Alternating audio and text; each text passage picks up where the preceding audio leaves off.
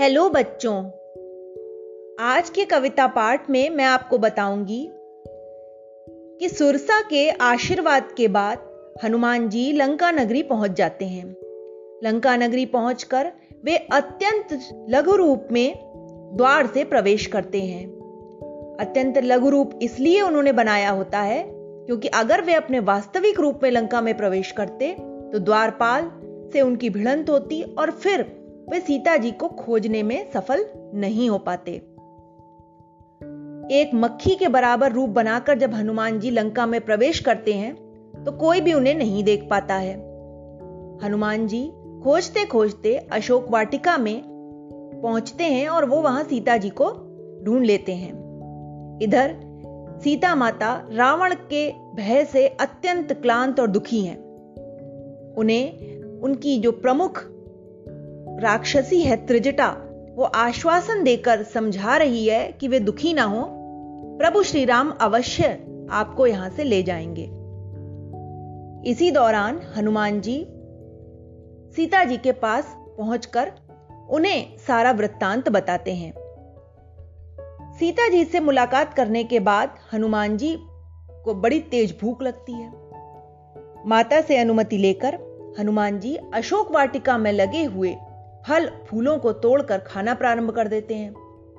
वानर प्रवृत्ति के कारण बहुत सारे पौधों को और पेड़ों को उखाड़ कर उन्होंने फेंका भी होता है। इन सब की जानकारी जैसे ही रावण को मिलती है, रावण तत्काल अपनी सेना भेजकर हनुमान जी को बंदी बनवा लेता है।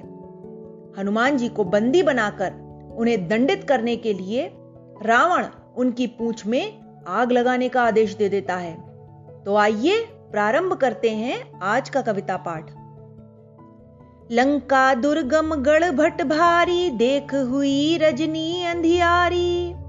अति लघु रूप हुए हनुमान, बैठे नगर सुमिरी भगवान। बैठी वन अशोक में सीता, रावण भय व्याकुल अति भीता।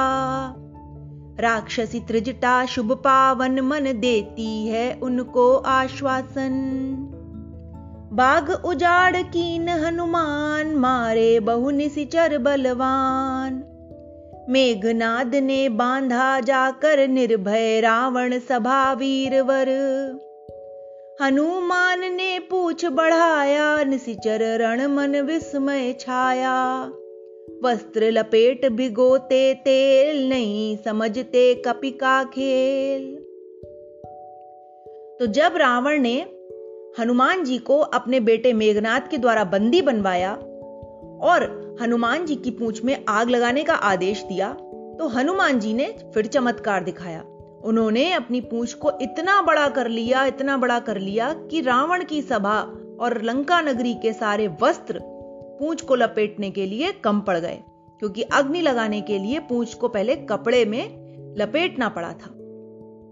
तो इस प्रकार बच्चों, ये था आज का कविता पाठ। Okay, bye.